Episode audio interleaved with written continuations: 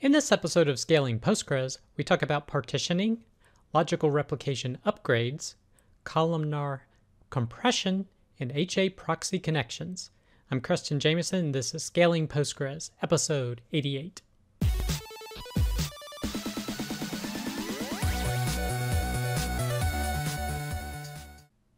All right, I hope you're having a great week.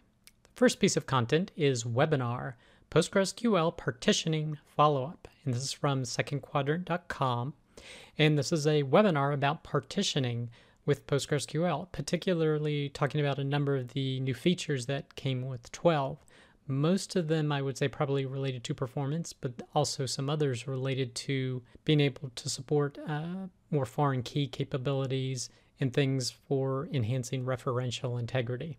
And this was a great piece of content. Now, it's a little long. The presentation or the webinar replay was over an hour and a half, I believe. There were some questions at the end, but it is filled with a lot of content. It explains partitioning, how you can set it up, things that work well, and then some things that don't quite work yet. For example, being able to do a reindex. That command doesn't apply to the partitions. You can run them individually in partitions, but not on the partition table or concurrently. When you create an index, it doesn't happen concurrently on the partition tables. You would have to do that manually. This presentation just has a lot of great information. I definitely encourage you to check it out, and you can just click the link here to view the complete recording. You do have to fill out a contact form, but then you're able to watch it immediately. So I definitely encourage you to check it out. The next post is upgrading Postgres major versions using logical replication. And this is from cybertec-postgresql.com.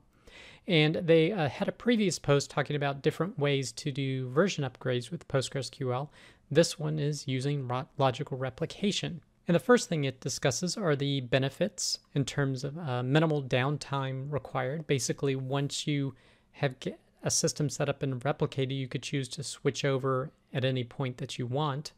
It's flexible, so you can target just the data you want to replicate over. So essentially, it's a logical replication, not a binary direct replication. It's safe in terms you can always go back to the prior data if you need to. And it also gives you a lot of opportunities to test and make sure that things are okay. Now, cons being quite a few steps to set it up. It's always per database, this way of doing an upgrade, as opposed to per cluster. Could take a long time for big databases that are highly active, and large objects need to be exported and imported manually. So it goes through the process, basically turning on logical replication on the old primary system. Make sure all the tables have a primary key, or if not, needing to set replica identity. And it has a little query so that you can identify if there are any tables that match that criteria. Set up the new database. And then basically you need to export the schema as well as the roles. So one way you can do it here is using a pgdump all with the globals only, and a pgdump for a specific database with a schema only. So you need to get that base over there. And during the process of doing this type of upgrade, you kind of want to keep your schema ideally in a static state. Then you create a publication on the old DB, create a subscription on the target database. And they say, warning, just make sure you're aware this creates a replication slot on the old DB. So again, if there's any connection that breaks down, this could start causing WAL files to grow if the replication stops for any reason, but the primary database keeps running. So just keep that in mind. Then check the replication process, make sure there's no errors, the replication slot's active, and all tables are actively replicating on the subscriber side. And they mention here pg subscription rel.sr substate should equal r for all tables. Then go through your own verification process, and then the switchover time. Now they have a particular case here where they're shutting down the old instance, starting the old DB in read-only mode. I don't think this is necessarily a requirement, but it's definitely the safer way to do things to make sure that you have all the data, because you could choose to start using the new database at whatever point you want. But you'll have to work out that process of how you do the actual switchover. Do you want to have downtime? How can you mitigate to make that as short as possible? But once you're done, you just drop the subscription on the new DB.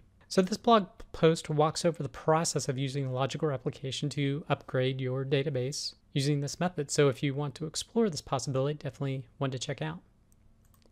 The next post is building columnar compression in a row-oriented database.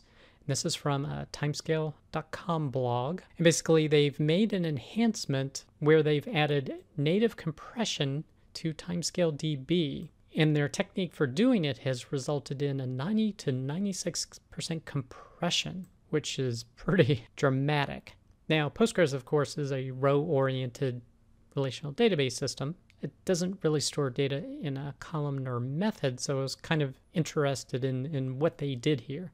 So even if you're not interested in TimescaleDB, I particularly like looking at the different technique that they mention here. So I'm going to scroll down to some of the more technical details. And basically, you typically have this kind of row-oriented data, a timestamp, a device, a status code, and then a temperature for this set of data. But what they actually do is they clump rows together and then store them in an array format. So this is storing the data by column. So all the timestamps are converted into essentially like a one-row array, and then all the devices are and the status codes are. And it makes reference to probably the placement in the array to know kind of how that equates to like the row. So this will always be in the first position of the array in this example. And by doing it this way, it says that they can actually use specific compression for each data type to dramatically get high levels of compression. So for example, this is compressed using a particular method for timestamps, or this for integers, or this for floats, because these are all floats. And also just reducing the number of rows reduces the overhead per row of storing data. And they actually use some other techniques for like setting ranges for mins and maxes, and actually storing a lot of this data in a toasted, compressed way. So for example, they talk about some of that here where you have timestamp, temperature, and they have like the min and the max timestamp. So if you're doing queries, it can basically pull out this information much faster. And then they had some time performance benchmarks looking at this, and the compression did very well, and even a lot of cases performed better than uncompressed. So I found this blog post really interesting and fascinating. So, you know, we've covered other blog posts that talk about using ZFS file system or other types of compressed file systems to reduce the size of the database, as well as in some cases boost performance. But this is another very interesting method that's being used, actually converting the data into a more column-based format. So if you're interested in learning more about that, definitely a blog post to check out.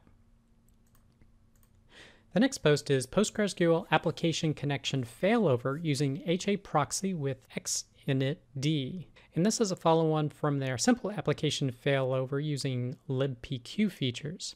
And they're talking about basically connecting through HAProxy that will then route you to the read-write primary or to read-only replicas, and that you can use the load balancing features of HAProxy. And it uses it in conjunction with Xinetd, which is an extended internet service daemon, which can listen to requests on custom ports and respond to request by executing custom logic.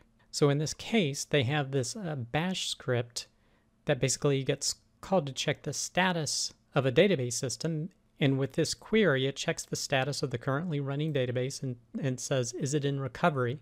If it's in recovery, it returns a 206 status code, which means it's a standby. If it's a 200, it's classified as a primary. Or if it's another value, then it returns a 503. Service unavailable. And this actually gets run to check the status of the database, so it makes sure it can route it to the proper location. And they set up HAProxy to use this Xinetd. So if you're interested in using HAProxy as a means to manage connections between their primary and the replica and potentially do failover activities, definitely a blog post to check out. The next post is virtual computed columns in PostgreSQL 12.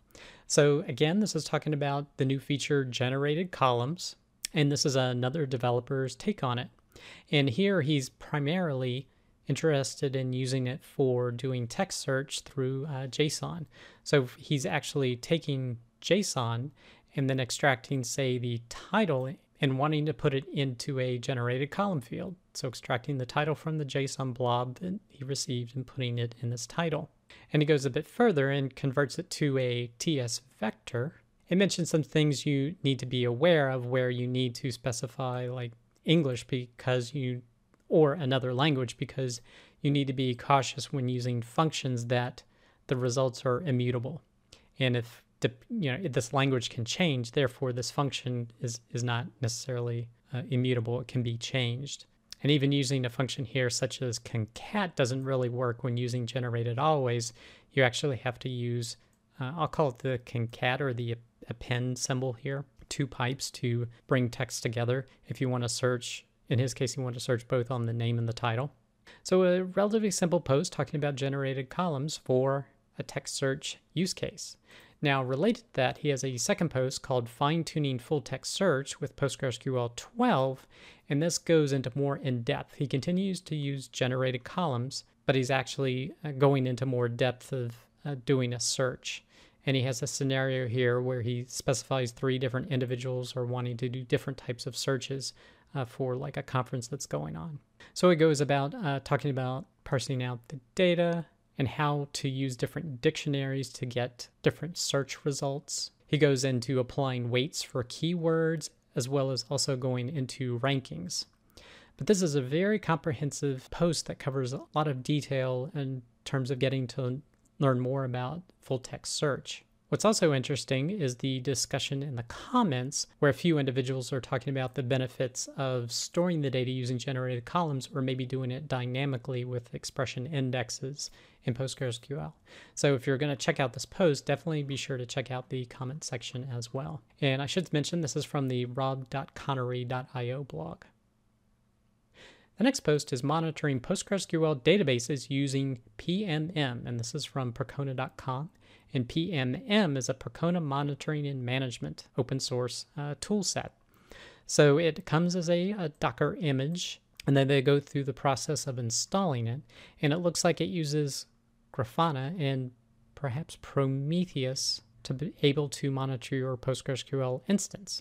And it goes through all the process of installing and setting it up, different permissions required. So if you're looking for another monitoring tool for PostgreSQL, definitely another one to check out.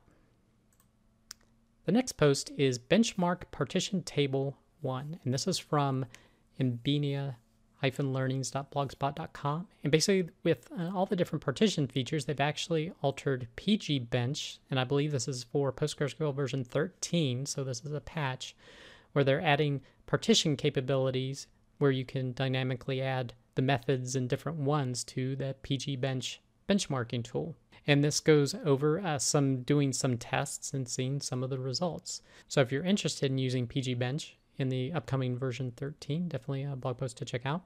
The next post is Postgres Case Statement Basics by Example. This is from the Panoply blog, and it's a very simple post that covers the case statement, which is basically a conditional statement within PostgreSQL and the SQL standard in general. But if you want a refresher for that, definitely a blog post to check out. And lastly, how to query with PostgreSQL wildcards like a pro. And again, this is another simple post talking about different ways that you can query using the wildcard operator, the percent symbol, as well as the underscore. The percent is any character, and this is usually one character, as well as covering things like and I like, as well as using lower function to be able to search the database ignoring case. So if you're interested in that type of content, definitely a blog post to check out. That does it for this episode of Scaling Postgres. You could get links to all the content mentioned in the show notes. Be sure to head over to scalingpostgres.com where you can sign up to receive weekly notifications of each episode, or you could subscribe via YouTube or iTunes. Thanks!